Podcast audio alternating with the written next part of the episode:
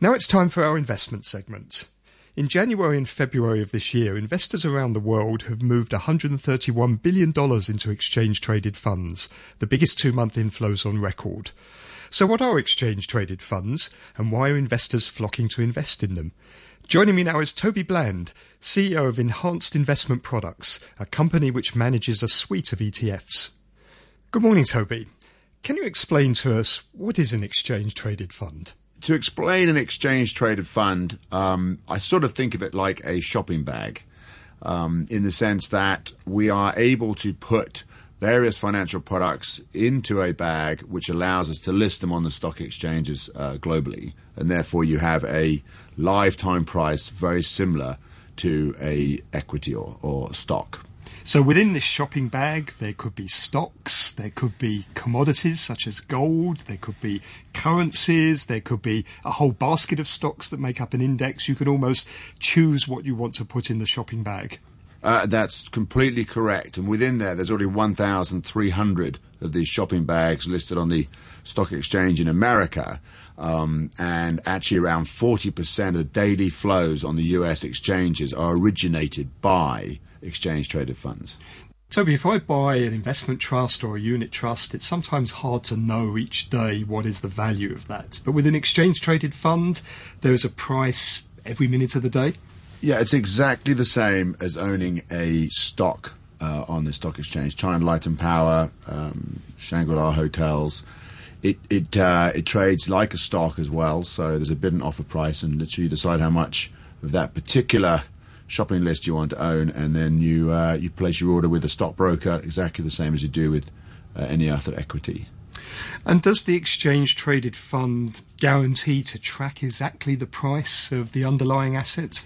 Uh, in most cases, yes. It's a very efficient way to gain access to a particular uh, investment you want to make. And, and what's been a revelation for exchange traded funds is it's added lots more uh, to the menu. So now not only can you just buy equities, but you can buy bonds or fixed income.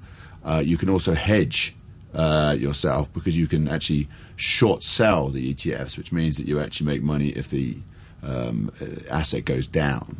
Toby, let me ask you to explain a couple of the terms you've just used. So, by short selling, you in effect mean selling something that you don't own so that you benefit if the stock or the asset price goes down. That, that's correct. And, and, and um, within the exchange traded funds world, um, you know, that again doesn't just apply to uh, equities. So at the moment, people are very um, aware that interest rates are very low. So one way to use an exchange traded fund is you could buy a fund that would allow you to make money if interest rates go up. Um, you could buy an exchange traded fund that allowed you to make money if credit um, became more expensive. And so these new uh, tools allow people to have a bigger investment horizon than just being able to to, to, to, to being able to invest in, in companies that they only make money if they go up. So these are very flexible products. What is the fee structure like? Well, the first thing I'd say is it's transparent. And so this is where some investors um, are disappointed um, by different mutual funds or, or other investment um, wrappers, whereby the funds are not properly explained. With an ETF, uh, exchange traded fund, you are um, going to pay a management fee, which is called a TER, or total expense ratio. Uh, and that means that you know exactly what the cost or the charges are going to be for holding that investment for one year. And how does that compare to, say, buying a mutual fund or buying a stock through a broker? So the thought process here is is buying a stock is exactly the same as buying an ETF in the sense of you get charged a commission the same way, but you there's no further charges. Um, however, on the second part of it, when you come to sell a mutual fund, um, there can be what's called redemption fees. Uh, and those fees vary, and that's the really the part of the expenses that are unexplained uh, in some of the investments that mutual funds that you have in mutual funds. So it's just a, a buyer beware, um, and also to look at the to look at the um, key fact sheet when you are buying either a mutual fund or an ETF, and be able to compare the costs. Thanks, Toby. Now you know all about ETFs. That's it for this week. Thank you very much for listening to Money Talk Extra this morning.